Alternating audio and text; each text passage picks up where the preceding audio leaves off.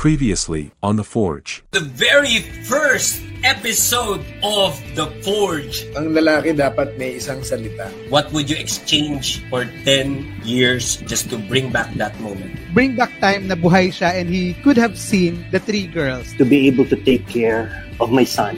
Hindi ko na-experience talaga maging tatay. As as a man of God, what will you tell them? Your past does not define your future. Miracles do happen. So we welcome you to The Forge. what will you advise them? A mental health condition is not something na, here, give me medicine, I'm well. There's always a light at the end of the tunnel. Yung pinagdadaanan mo may dahilan yan. You will be alright. What is it to be a great family man?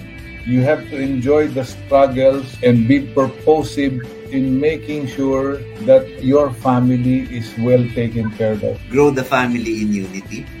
Them grow, each one of them, individually. Whatever is yung problem, whatever is yung concern, you have to have your family first, second to God. Sabi ng father ko, if you want to be a great father, you have to be a great husband. If there is love between you and your wife, there is security in the family. the stability figure in the family and being champion of communication. Sometimes the best person to minister to you is not a minister, but a person who's committed to growth, committed to wellness, and that's you. This is the forge. Allow God to form you. May the Forge be with you!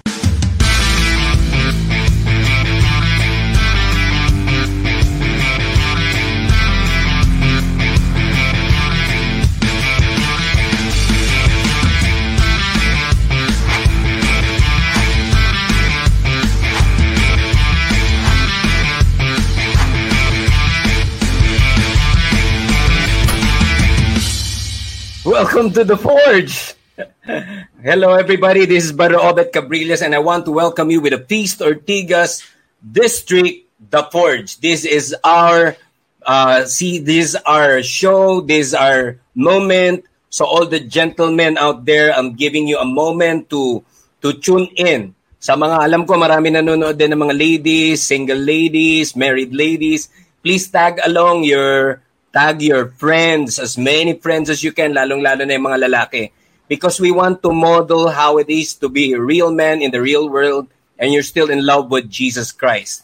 And good job, team. I just want to congratulate the team for coming up with a very good uh, teaser and also uh, a video of a recap of what happened last 2021. We had a very good uh, three episodes. At ito na, it's being institutionalized. So we are doing history in the making. We're now in episode four. At hindi ko na patatagalin. As early as now, I want to bring in the new members of our family. The feast from Bureau of Soils and Water Management. And it's an honor to bring to you each one of them. Brothers Bimbo Leonardo, Brother Mac Aceron, Brother Emil Ramos, Brother Joseph Eric Tyson, Brother Japet Lanon, and my my neighbor, Brother June Abo. Let's welcome them with our warm welcome. Ayan na, ang gagwapo. Woo! Let's give them a big, big hand. Everybody with all that. Ilan na ba nanonood sa ating... Nako, napakarami. 32,000 people sa Facebook Live. Mga hatak, mga hatak yata ng ating mga kaibigan to. Ayun, Fed is watching. Good evening, attorney. Everyone, salute you, gentlemen. Yes, pwede ka makipagstiran sa amin. So, be, be, ano ah, be participative in the Facebook live chat. So, you, we could also entertain um, questions, kung ma-accommodate. So, in order for people to know you more, can you give us a statement of who you are and what you do and what you do for the Lord? Sige, Okay, who wants to... Ayun, go! Yeah. Yeah, good evening, brothers and sisters who are watching. Good evening, Brother Obet. I'm Brother Bimbo Leonardo. Aside from being the feast builder for BSWM, I'm also a general sales manager for a, uh, trading company in Makati, BP Technologies. Yeah. Siguro next natin si Brother Emil. Yun, very good. Thank you. Thank you, Brother Bimbo. Thank you, Brother Obet. Uh, good evening, everyone. I am Brother Emil. I have been in the ministry, medyo bago pa lang, uh, seven years. I am a father of five, but my wife is a mother of six. Yeah, and I'm an entrepreneur. And yeah, that's about it. Thank you, thank you, thank you, brothers. You may call on the next brother to introduce himself. Susunod po yung gwapong-gwapo naming ano, si Brother Mac Aceron. Agree. Salamat kapatid. Hello, magandang gabi mga kapatid.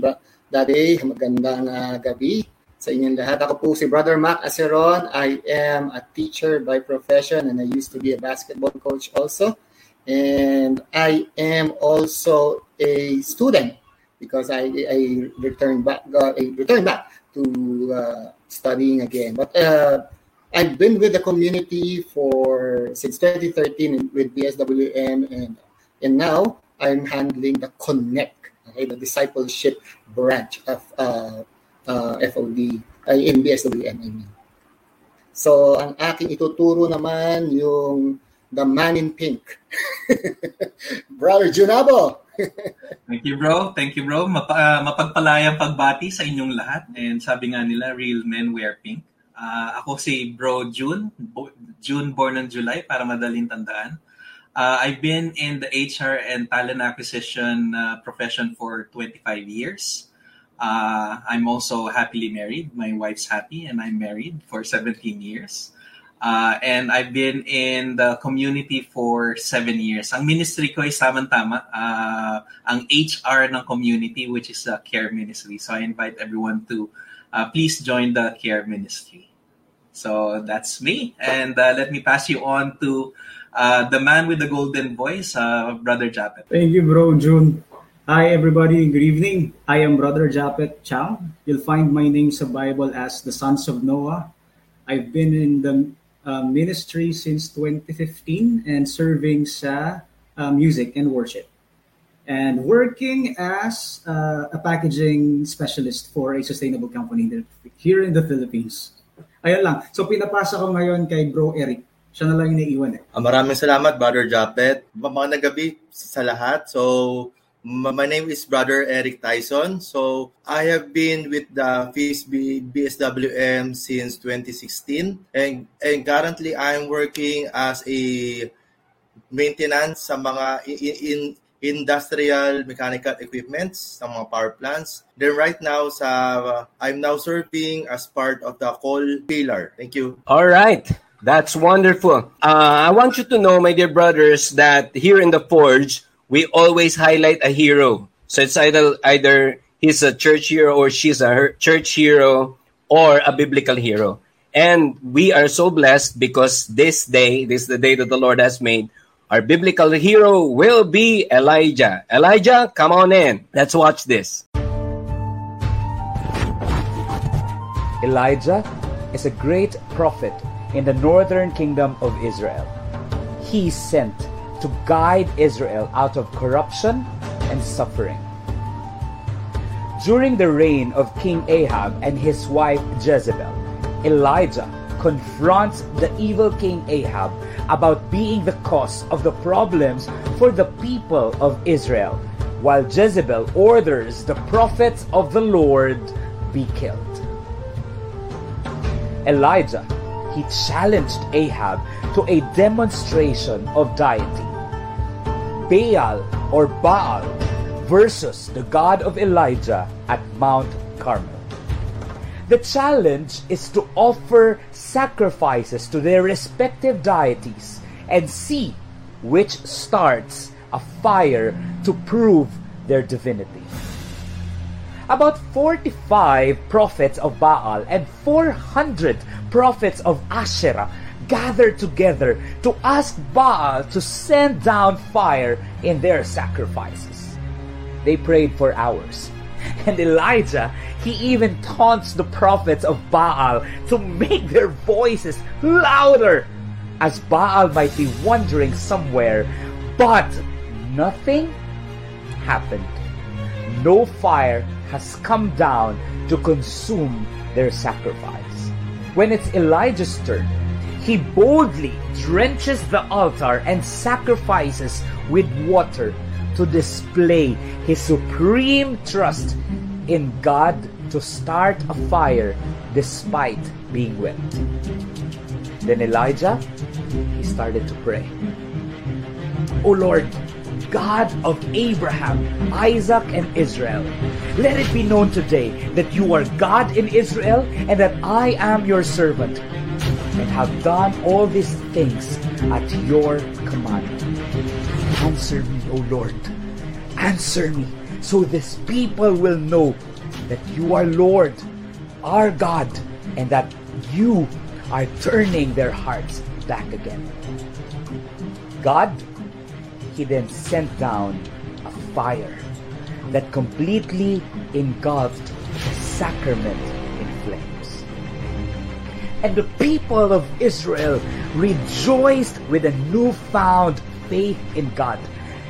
They fell prostrated and acknowledged that the Lord is God. And then Elijah, he commanded the people of Israel to seize and slaughter the prophets of Baal. The fire was followed by rain, ending the long drought, further showing God's grace. The Israelites lost faith in Ahab and followed Elijah's guidance in trusting and recognizing God's sovereignty. Meanwhile, Ahab informs Jezebel as to what Elijah did to the prophets of Baal and Asherah, and Jezebel sent a threat to kill Elijah, as what he did to the prophets of Baal. And Elijah, after this great manifestation of God's power, feared and fled for his life, going to Beersheba of Judah. When he came to a wilderness under a tree, he prayed for death and asked God to take his life. Then he lay down and fell asleep when an angel woke him up and gave him a cake and a jug of water. When having his strength back, he walked for 40 days and nights to the mountain of God, Mount Horeb, until he came to a cave wherein he heard the voice of God that said to meet him as he would pass by. And a great and powerful wind was tearing out the mountains and breaking the rocks in pieces before the Lord. But the Lord was not in the wind. And after the wind, there was an earthquake. But the Lord, He was not in the earthquake. And after the earthquake, fire. But the Lord, He was not in the fire. And after the fire, a still small voice. When Elijah heard it, he wrapped his face in his cloak and went out and stood in the entrance of the cave. And Elijah met the Lord.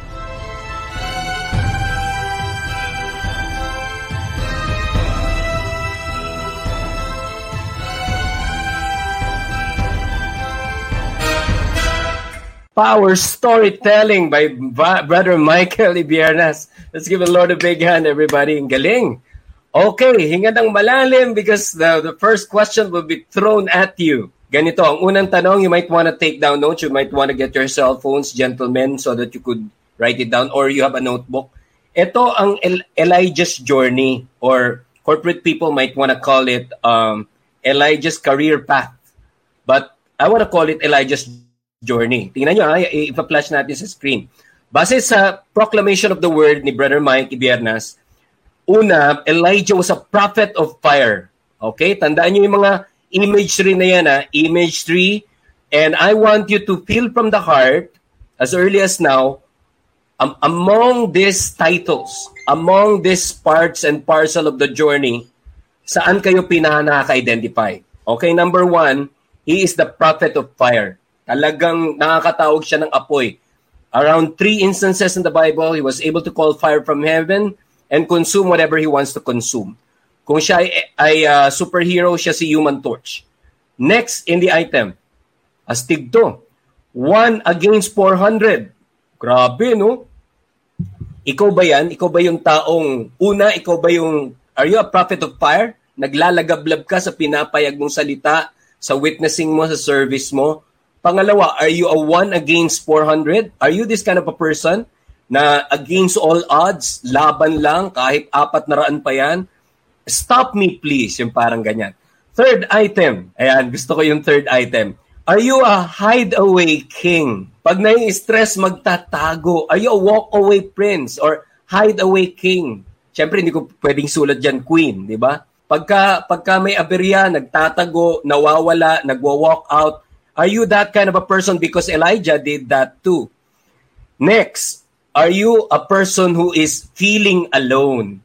Sabi nga nung kanta, di ba? Till now, I always get by on my own. The next item, pakiturn kay, would be feeling alone. Ayan. Ganyan ka bang tao pag na, na, na, nadadagukan ka ng kapalaran, feeling mo gustong mag-isa. You wanna enter into your cave. It's called man cave for us gentlemen. Ayan. Tatlong item na lang. Or, are you at times, be, like Elijah, becoming depressive? Yun yung next item, depressive. Lungkot-lungkutan, victim-victiman. Yan. Are you a victim effect or are you a person who ruminates on all the troubles that happen and then will cause you to be depressive? Na binabantayan mo yan. Like um, our former guest, si TJ Manotok is a very is a uh, temptation for depression but is fighting it. Last two items would be, are you a voice listener? Gusto bang pakinggan ang salita ng Diyos? Ano bang sasabihin ni Lord? God is not in the fire. God is not in the earthquake. God is not in the soil erosion and so on. God is in the still small voice. Like what happened to Elijah. Ikaw ba yan? Nakikinig ka? My priest friend by the name of Father Domi Guzman said that the most primitive voice of the Lord is the voice of your conscience. Are you that kind of a person? Whatever happens, nakikinig ka. Okay, last item sa kanyang journey. Marami to. Ito lang ang summary. We will not last, uh, kulang to sa sa buong uh, uh, programa natin pag inisa-isa ko. But the last item will, be, are you a comebacker? Ikaw ba yung ang pagbabalik ng lawin? Dahil nung bumalik si Elijah, talagang naglalagablab ang kanyang fire in the Lord. Okay? So, take down note and please, I'm a coach. So, I want to advise you, do not ruminate so much, yung isip-isip-isip contemplate because you might get paralysis of analysis. What what is your um, top of mind? Biglang pagtama ng word na yan, ako yan. Okay? Who wants to be the starter of this rumble? Please speak up. Ako na, bro. Yun, ang gusto yeah. natin. Let's give a big hand to Bimbo. Para magtuturo ako pagkatapos. Yan. Yeah, actually, nakaka-relate ako doon sa ano bro eh. Kasi actually, this, ano, yung ito kay Elijah, the, the, the very part of the story na talaga naka tum, tum, tumatama sa akin is when God talked to him uh, through a soft wind. Di ba? Uh, andyan yung fire, andyan, andyan yung uh, wind, andyan yung uh, fire, andyan yung uh, earthquake. Wala si Lord doon pero nandun sa doon sa soft wind. Kasi uh, I could say that I, I could be a voice listener kasi uh, if the reason why God did that, ang interpretation ko, is because He wants to have a closer relationship with Elijah. Kasi if you whisper, kailangan malapit ka eh, di ba? So, para sa akin, it's really, you have to really establish that relationship para aka makinig ka pag na, nagkaroon ka ng relationship, nakikinig ka eh. Di ba? Ganun din tayo. Pag meron tayong maganda relationship, eh, siyempre, nakikipag-usap tayo, malapitan, hindi malayuan. Di ba? Hindi nagsisigawan, nagko, nagkukwentuhan. That's for me, the, ano, my take dyan sa, ano, voice listener ako dyan. Ang galing. Nice one, Brother Bimbo. Amazing. Yeah, Big hand for Brother Bimbo. So, a voice listener. Si brother, ano, Turo ko na na si Brother Japet para susunod. Go Japet, you're next. Thank you, bro Wimbo. Um, sa akin naman, um, I think it's a journey kasi. So, sa journey din ng buhay ko at some parts of it, nakarelate ako dun sa ibang words. You know, may may times na naging hideaway king ka, may times na naging depressive ka. Pero yung mas nag-resonate sa akin dito, I think, well, I feel, is one against 400 konting backstory lang, brothers. um, I grew up in a uh, non-Catholic community. Yung tatay ko ay pastor. Tapos I, I was in a point in my life na naghahanap ako ng sarili kong journey.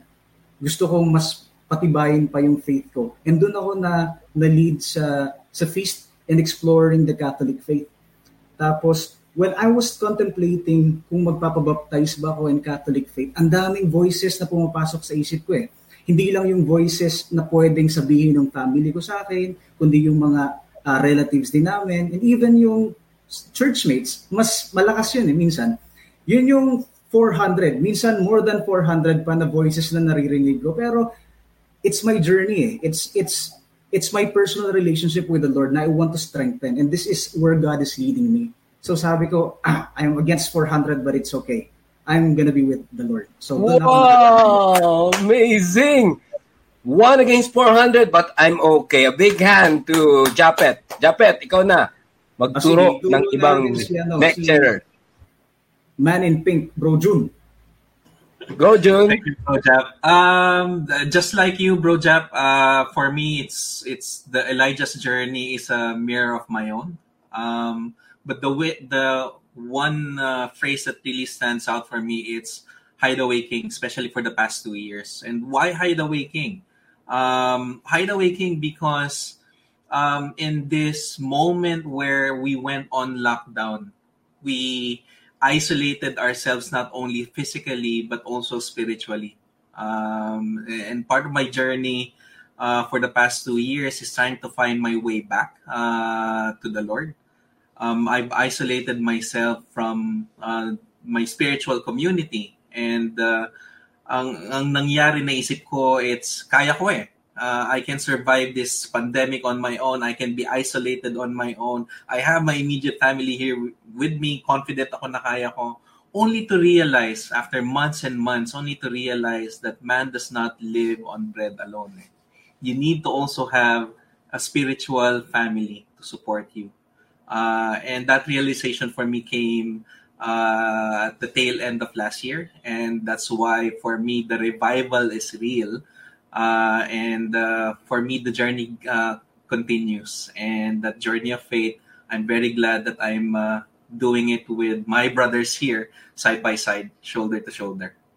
So, uh, next one, it's uh, Brother Mac. Thank you, Brother John. Beautiful answers. I, I love the honesty of this group. Brother Mac bang kasunod? Okay, go. Yes, kapatid. Yes, brother. Thank you, brother June.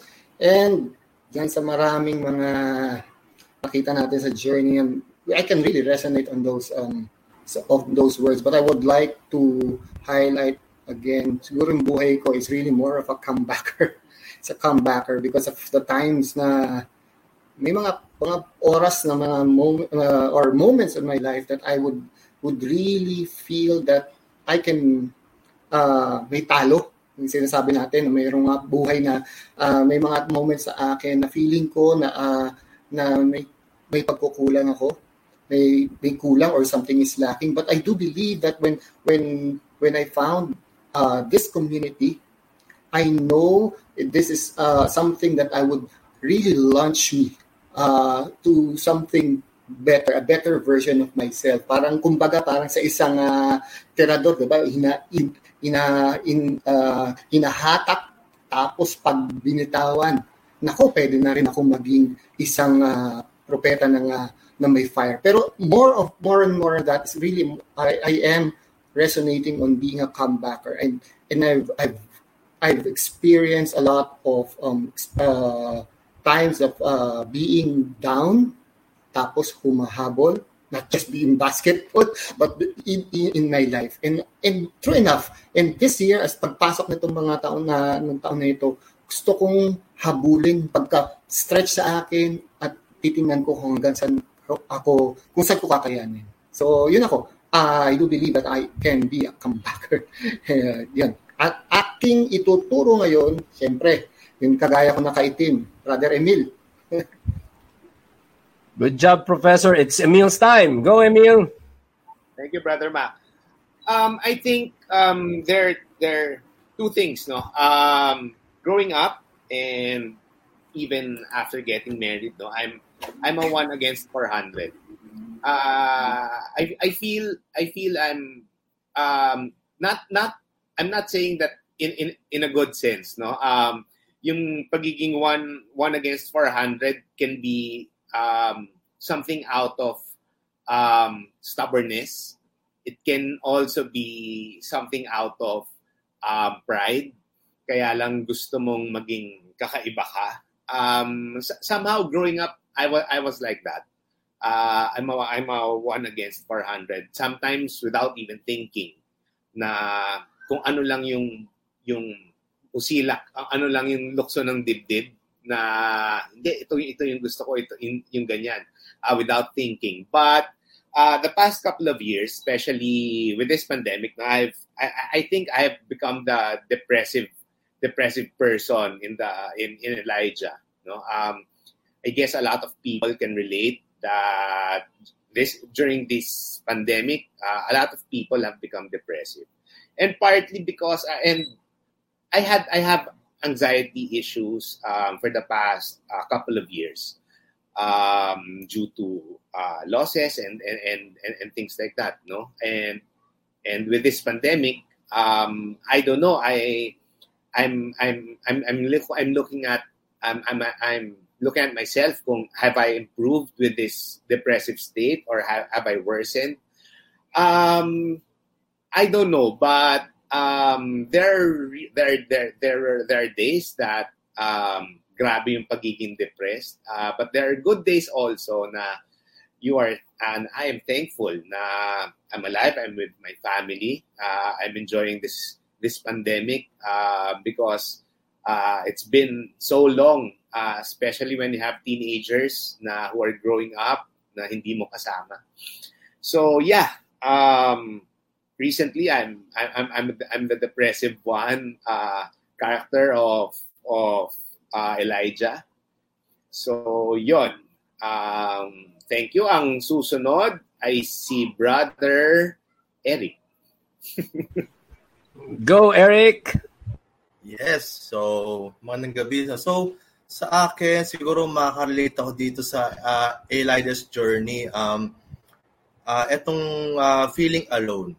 Okay, so, um, kapag uh, binabalikan ko yung yung mga yung mga nakaraan ko is um kasi from the past from since high school hanggang college kasi parang there's something weird na parang hindi ako maka maka ano sa akin mga friends. Although actually nasabi nga ng misis ko parang ako lang yata kilala yung tao yata na nasa walang best friend. So ako yon yung yung sa tao walang best friend kasi parang hindi ko feel na magkaroon ng something someone na body body. So I prefer to be alone most of most of, most of, most of uh, most of the time. Then pero in the long run, parang uh, parang tinatawag ako ng aking sarili, parang something may merong kulang. So kahit na, na napagtapos na ako ng college, napag-work na ako. So I'm I'm one of those uh, one of those uh, serious type na kung ano lang kailangan gawin, ito lang gagawin, kung ano yung target, ito yung target, ito yung goal. So, ganun lang. So, um, I, I, I can be with friends, yes. So, I can be with them, yes. But, I'm not a deep, deep person na na like tulad tulad ng iba na kaya na kaya is, is yung kaya sabihin yung talagang yung talagang yung kaya lang buhay, 'di ba? So I'm not that kind of person. So Uh, pero lahat yung nagbago nung nung nakasama ako sa FIS. Kasi through sa LG, so talaga do ko, do ko naramdaman na um, I'm not alone. So I can be with um, with someone na I can share my my sa weakness to them. Kasi uh, eh, pinalaki kasi ako na uh, be ano na ako ay maging strong sa aming family. So So, so sa labas, yun ang talagang, talagang pinapakita ko. So, yun lang. Thank you. Wow! Okay, let's gather in the screen and can can we tell each other, lalong lang na kay Eric, can we tell Eric We love you and we support you. Everybody, go. We love you We love and we you support and you. we support you. fully support you, brother. Okay, hinga-hinga muna mga kapatid. Okay, meron tayong mga isang minuto para magkwentuhan. How does it feel to to answer questions? By the way, my dear friends, ang tanong dito sa The Forge ay ngayon lang ibinato. Kaya you will seeing, you'll be seeing and hearing our brothers raw from their heart. Na ito po ang isang beauty ng The Forge. Ayun, Brother Jay, thank you for for watching and being with us. Okay? Lalo, nyo ba nakilala ang isa't isa dahil sa ano nila, answer nila? May na-discover ba kayo sa isa't isa? Lagi kong nakikita bro si Bro Emil pero hindi ko naisip sa sobrang kagwapuhan niya, sa sobrang relax ng mukha niya, he's going through something. Diba? Oh yeah. Oo nga eh. Yun ang yun ang power ng ano identification. So men men identify with men. Kaya solid na lalaki to si Elijah. Kaya at any point actually pag binasa mo yung profile ng journey niya, connect kahit saan eh. But we have to feel strongly at one or two. Yun. Kaya so far okay ang at is there any uh, comment, feeling, uh, you wanna say something about a brother or what? Ako bro, gusto ko lang i-share na one of the things that I appreciate about this brotherhood, especially yung sa grupo na to, yung BSWM, is that um, ako, I grew up with five brothers eh. So, ang sa amin, pag umiyak ka, ah, wala mahina ka, or wala, wala kang kwenta. Pero, with this brotherhood, with this group of brothers, it's okay to be vulnerable. It's okay to show your weakness. Uh, and you know, moving forward, kahit na shinare mo na yung pinaka uh, vulnerability mo that they're not going to leave your side, that they will always have your back. And I just wanted to show my appreciation and love uh, to the brothers. Thank you, Brother John. At gusto ko lang i-honor si Eric for being, you, the toughness is really in the vulnerability. And um, ang napansin ko, kasi sa, sa, sa mga talk ko, meron palang guest na from uh, the Philippine um, Mental Health Association. And I said there, people commit suicide not because they are weak, but they are trying to pretend to be strong for too long. Kaya tama yan, Eric, na you, you become vulnerable. Sabi mo, all your life, nagpapaka, astig ka, matapang. There's a time to be tough and there's a time to be vulnerable. Yan ang balance na binibigay, sabi ni Brother June, ng ating brotherhood. I will post here a scripture. So nakita natin profile ni Elijah. I've been, I've been, kasi I'm, I'm into, I'm into a study now and I'm, yeah, meron ako nakaplanong dissertation for my study. Pero naglalaro isip ko, ba habang nagpe-prepare ko, aaralin ko din ang Bible. And I'm to biblical coaching. And Elijah is one of the most popular uh, figure that I use in biblical coaching. Now, with all the scriptures about Elijah, ang nanalo sa akin ay nasa good, nasa gospel. Sa Luke 1, 17. And we will read that today for you. And I want you to listen carefully dahil nakasalalay dyan ang next round natin. So what is being said? Actually, this coming from Luke 1, chapter 17. He will go before him. Actually, tinutukoy dito si St. John the Baptist. But the very same anointing of Elijah is in St. John the Baptist. He will go before him in the spirit and power of Elijah. Ito na, makinig ha, to turn the hearts of fathers toward children and the disobedient to the understanding of the righteous and to prepare a people fit for the Lord. I'm going to read, again, read it again.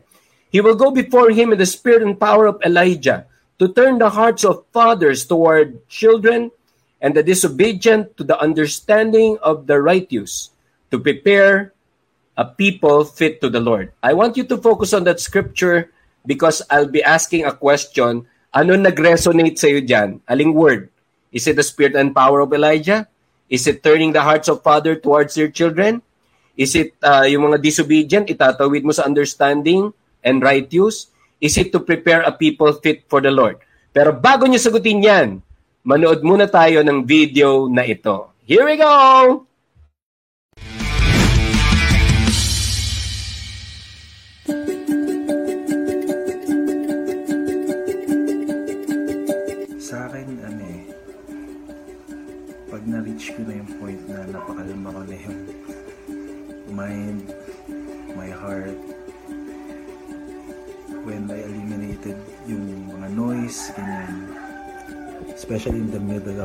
Storm. When you are still and na-realize mo that hindi ikaw yung may control. And you allowed God to take over the driver's seat of your life. Doon, doon lalabas talaga yung power and might of God. Doon mo siya talaga ma-experience and um, I think yun yung kailangan niya rin sa atin eh, para niya magawa yun is to cooperate with Him by letting go and letting Him control our lives. uh, sa service when where I needed to get out of my comfort zone. God showed His might through the people that helped me and also the peace in my heart that He gave nung ginagawa ko yung service na yon. Um, inaalala sa akin ni Lord na hindi ko kaya mag-isa because I don't have to do it alone. He is always there. He got my back, especially sa paggawa ng mabuting bagay. God showed His might to me um, by the people that I meet. So I'm so blessed uh, to have like a best friend who showed me and guided me to have a direction in life. I also have like a great and awesome friend who showed me the value of having a personal relationship with the Lord. Um, that's actually the main reason why um, I decided to commit to give more time and effort in pursuing Him. And last but not the least, um, my LG group, who helps me strengthen my relationship with the Lord, um, as well as we're helping each other to be the man that serves and glorifies God through our own actions. So I really believe that um, each of is uh, is made from image and likeness of the Lord, and I'm just so really grateful and blessed uh, for these people who I get to uh, do life with.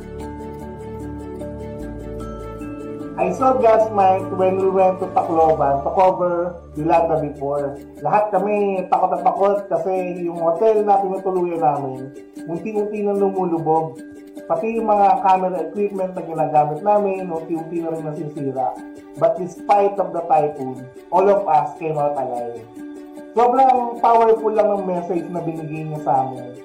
Na ang sabi lang niya is, huwag kayo mag-focus sa bagyo. Mag-focus kayo sa akin hindi ko kayo pababayaan kahit anong mangyari. Trust me.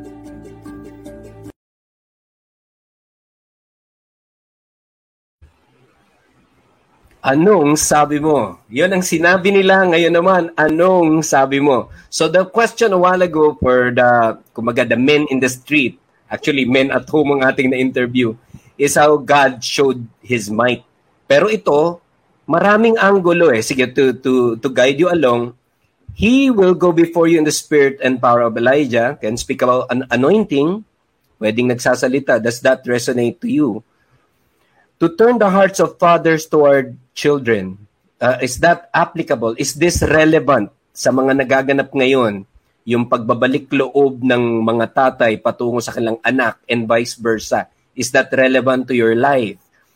uh, relevant ba sa iyo yung pagtuturn ng disobedient to the understanding of the righteous? Gusto mo ba yung mga pasaway eh maitatawid, maibabalik sa pagiging matuwid?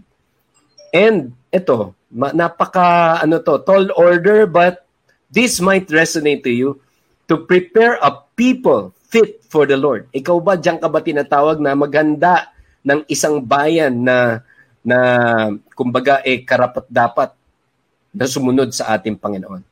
So, who wants to begin? Ganito Ako gawin mo, Brother Timbo. Alam ko, mauuna ka. Ikaw naman magtawag ngayon ng mauuna. Ah, sige. Unahan mo ako. Okay. I'll call on Brother Mac. Mac.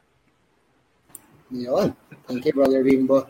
Dito sa Luke 1, uh, 17 verse, uh, yeah, And ang nagpinaka siguro ma-identify ko dito, dalawang punto siguro. Unahin ko na lang ito yung turn the hearts of parents.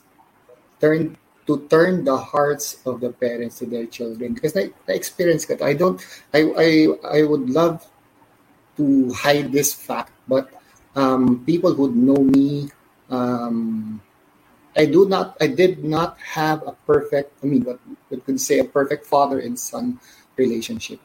I didn't have that when I was growing up.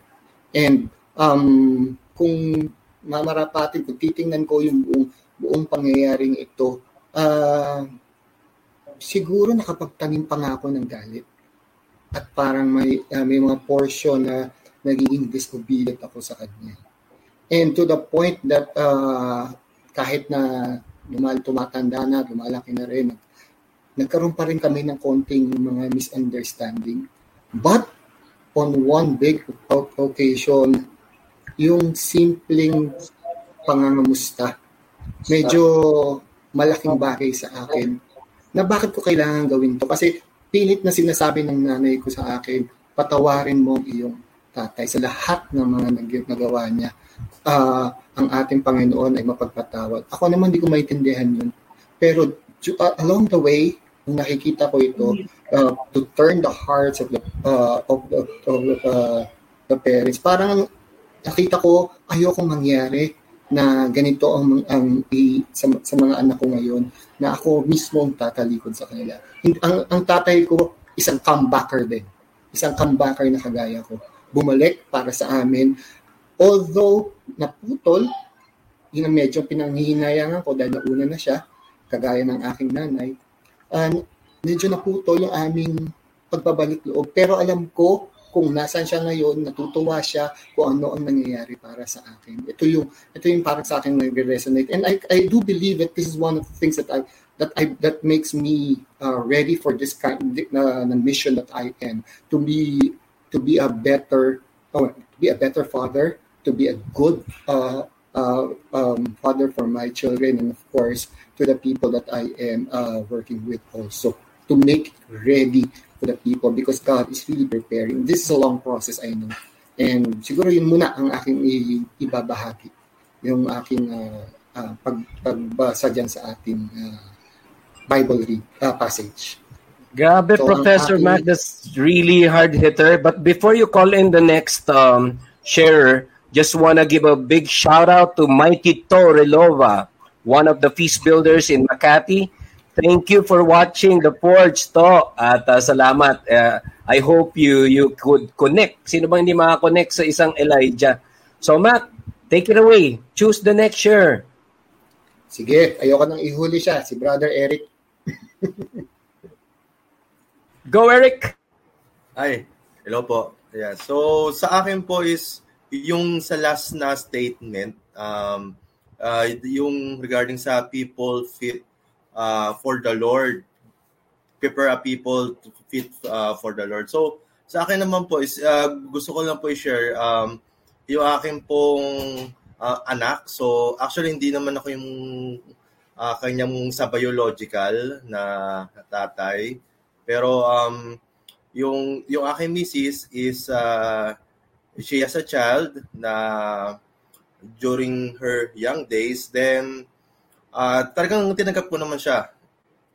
Wala namang halong ano, talagang tinanggap ko yung kanyang anak, tapos tinanggap ko na siya na parang aking anak. So, siguro dito is, um, si, yung sa aming anak is, gusto ko siya ma-prepare. Kasi gusto ko kung ano yung nakalakihan ko, kung ano yung naituro sa akin ng aking mga magulang, kung ano yung mga na, nakalakihan ko na regarding kung ano yung, yung mga paglapit sa Diyos. So, ganun din po yung aking yung maging guidance sa kanya. Then then someday, 'di ba? So malay natin baka uh, baka siya na magiging fish magiging fish builder balang araw, 'di ba? So at least isa ako sa magiging daan para doon. 'Di ba? Doon doon sa aking anak. So so yun lang. Thank you. Ang galing naman. Thank you, Eric. So it's your turn to choose the next year. Very good reflections, brothers. If you will only see all the all the comments here honoring you, congratulations sa sa inyong malalalim na sharing. So Eric, who's our next share? Yes, ang um, ang next naman is yung aking kabatchmate, si Mr. Japs. Si Brother Yun, Japs. Si Japs. Thank you, thank you bro Eric. Uh, ako naman bro, I can relate so much doon sa same with bro Matt. Uh, turn the hearts of the parents or the fathers towards their children. Um, dun sa journey ko siguro when um, shinare ko or sinabi ko sa papa ko na I'm uh, joining a Catholic community and getting baptized sa, sa Catholic faith, yung sagot niya sa akin immediately, doon ka kung saan ka tinatawag. Yung pagmamahal and then yung understanding na naramdaman ko galing sa papa ko, sobrang laking impact niya, naging influence niya sa akin ngayon.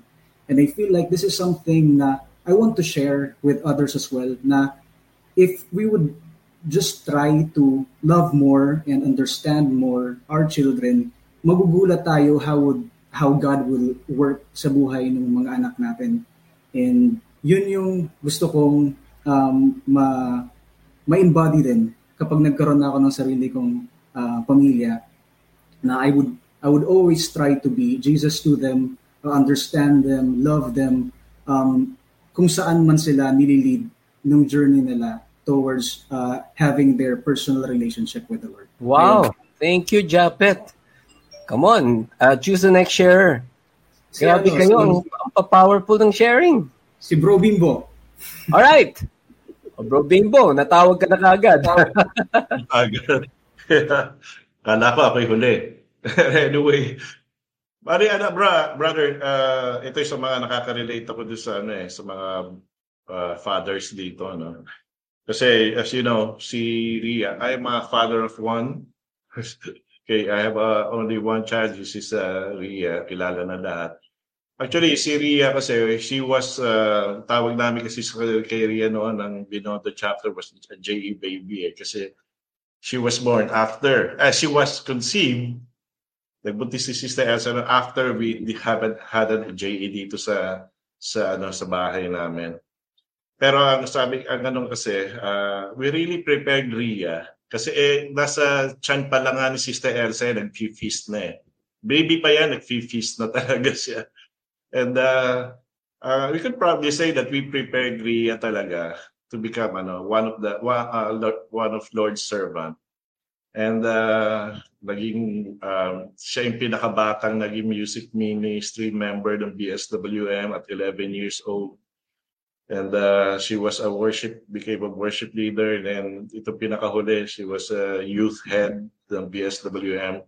So I could I could say that talaga we uh, sa mga parents din dito, I would really advise na talaga we really have to prepare our children for God. We offer them because they are or they are our blessing.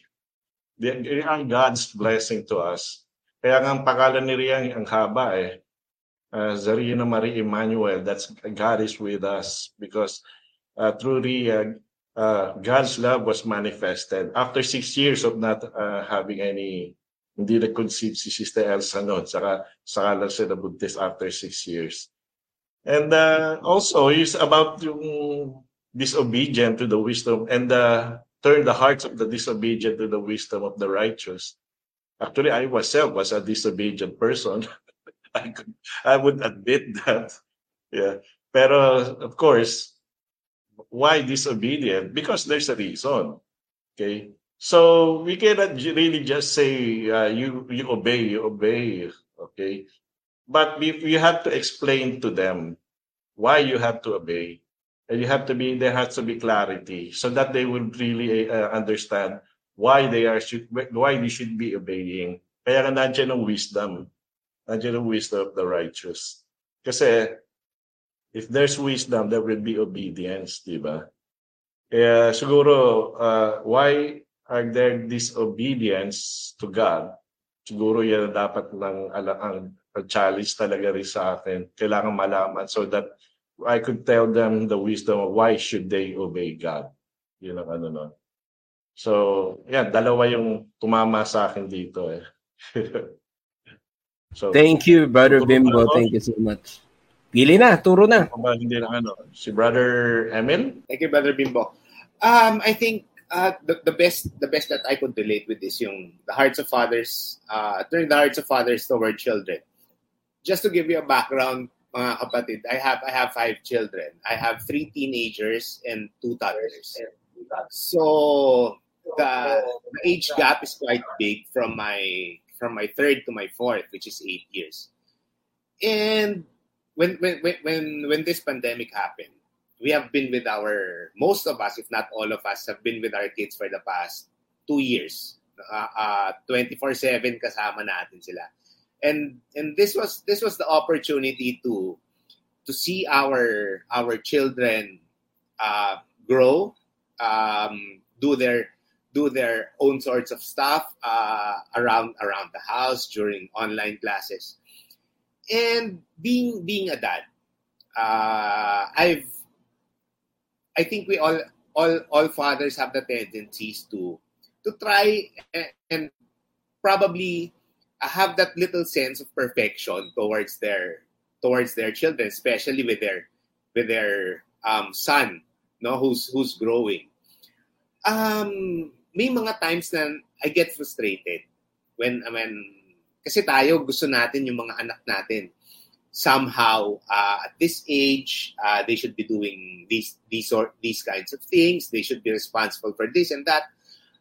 And it sometimes for me it, it it frustrates me when I see when I see my son, when I see my daughters na at this age dapat kaya nun yung gawin yung ganto, kaya nyo nang gawin yung ganyan, no?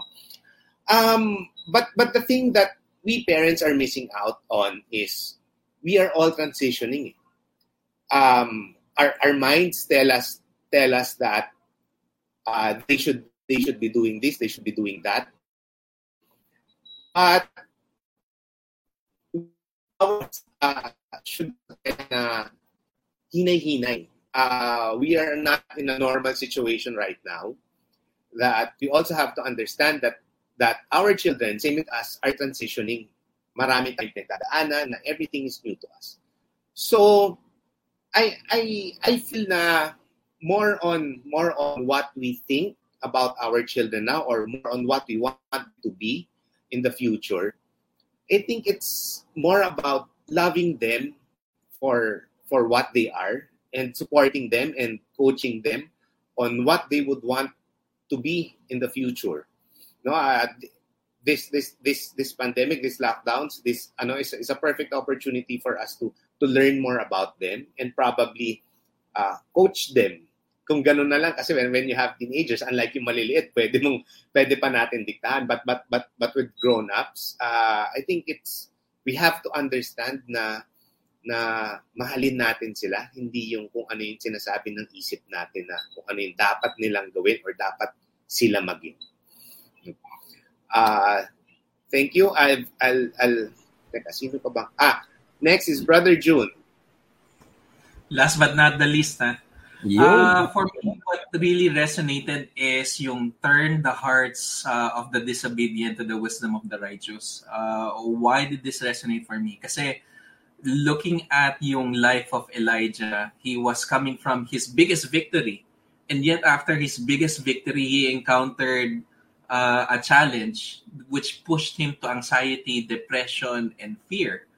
Which for me is a lesson na kahit na gano'n ka feeling mo ka-solid sa faith mo, darating at darating yung time that you will question, that you will ask, na manlalamig ka, man tatabang ka. And that's what happened to me. Um, we were coming from the Feast Ateneo, Feast Katipunan. We were building that community and then nag-lockdown tayo. And then all of a sudden, for me, it went all spiraling down. And we became isolated. Sabi nga natin, meron tayong uh, uh, isolate, quarantine. Eh. We quarantined ourselves physically, but at the same time, when we quarantine ourselves physically, spiritually, parang lumayo rin ako uh, sa community and parang unti-unting nanabang and then uh, within that span of two years a lot of things happened my mom passed away and then a lot of problems uh, ensued and one of the lessons that i've learned is that when you focus on your grief it suddenly magnifies itself but yung time na you start focusing on appreciating what you have appreciating the blessings that you have, whether it's really small, whether it's minuscule, it also magnifies itself. And that's where I found myself in this journey of faith. There. I was challenged, nananabang ako, nanlalamig in my faith. And yet at the end of uh, the turn of the new year, what I realized is that uh, hindi pala ako nag-iisa. That all throughout my journey, na akala ko nag-iisa ako, hindi pala ako binitawan ni Lord. And that for me, that realization alone, when sinabi sa akin ni Bro Bimbo, this is where we're headed in 2022, really reignited that flame. And for me, the revival is real. Uh, and yeah, I keep going back to appreciating the brothers that we have here. It's because I really love the journey that I'm on, and I feel as if the journey of um, the journey of faith that I'm on with my brothers is only going to make us stronger, despite our vulnerabilities, despite our challenges with each other and with God along our journey. I'm feeling ko kayang-kaya. So back to you, bro, Obet. All right. Thank you, Brother June. So profound the answers. Hinga ng malalim because we're about to, ang bilis. In the last, uh, the next five minutes, we'll be saying goodbye to to the people who are watching, but you blessed them tonight in a mighty way. This is what's gonna happen. Uh, before we say goodbye, kindly think of a word that you want to say for all the men out there, all the male species, anak mo, mga bata, mga peers mo, kontemporaryo, career people, mga magulang, mga tatay, mga pare, mga bumbero, lahat. If you have one word to tell them, what is that? But before you say it, you contemplate it. Magkikwento muna ako mabilis na mabilis na kwento. Ang name na Paco, P-A-C-O, ay isang common name sa Mexico. Parang dito sa atin, Juan or uh, ang Obet, hindi common name. Eh. So, ang name na Paco, uh, pinako siya ng tatay niya. Ibig sabihin, na pagalitan, na, na ball jack, na sapak, nakastigo ng todo. Tapos naglayas yung bata, teenager yung bata. Nagtampo yung tatay. Nagtampong-tampong-tampo yung tatay. An- an- ay, nagtampo yung bata. Pero yung tatay, sising-sisi na ginawa niya yon. So anong ginawa niya? Isa lang ang nasa isip niya. Magsusulat siya ng maraming-maraming poster. Paco, you can come home. I'll be waiting for you at at the bookstore near the bar. So nagsulat siya ng maraming maraming ganon. Around a hundred, makabalik lang kasi it's been days. Yung teenage son niya na si Paco ay hindi nakaka-uwi. So sa appointed time, ayan, Paco, you can come home now. I'll be waiting for you. Pagtayo niya doon, guess what? Around a hundred young men are there. All of them with the name Paco. Because oftentimes, all, all that men would need is an invitation to come home to the Father. And I know that this group of people, you guys, you blessed me tonight.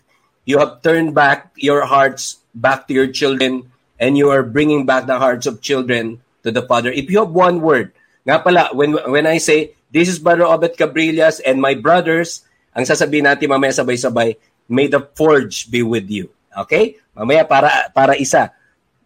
Isang sabihan. Pero ano yung one word mo for all the male species out there? Go ahead. Anybody? Sa akin, bro. Ako siguro. Listen. Yeah, sige. Go ahead. Go ahead. Listen. Very good. Sa akin, ano? Sa akin, Progress. Bro. Again, Mac? Ako, progress. Progress. Okay. Okay. Hmm. Ako, human. Again, Brother Bimbo? Human. Human. Okay. Ako bro, embrace. I like that. Ah, ako, it's believe. Sa akin po is unlearn. Unlearn. Guling ah. Tapos na ba si Japet? All right. And along those words, Lord, we want to pray for all the people, especially the gentlemen watching the forge. Yes, we declare that they will be able to listen. We declare that they will be able to progress. We declare that they be able to be human, accept the divinity in their humanness. they be able to embrace, to believe, and unlearn. We declare this coming back of the Father to their sons, and the sons to their fathers, reconciliation of the family and the spiritual family and the church. We declare blessings upon the guests tonight, the feast, BSWM, and we claim your victory, God, upon our lives and all the people are watching the Forge now and who will watch this in a, in a later event. We declare this, Lord, in Jesus' name, and everyone will say, Amen. Amen. Amen. Oh my gosh, ganun. It's like a whirlwind. Grabe. So, ayun po, mga kapatid, grabe itong uh, mga gentlemen na to. Lalo kung gusto makabanding ito ng isang relax na may kape na kwentuhan lang. I have a lot of things to ask you. I learned a lot from you. And for all you know, you ministered to 53,000 people there will watch it later and so on. Nag-cheer ang inyong mga misis, nag-cheer ang inyong mga co-feast builders and so on. Thank you so much. My dear brothers and sisters, very difficult to say goodbye. It's 9 p.m. We're on the dot. This is the Forge, and this is Brother Obet with my brothers, and this is our blessing to you. May the Forge be with you. Kapow! God bless!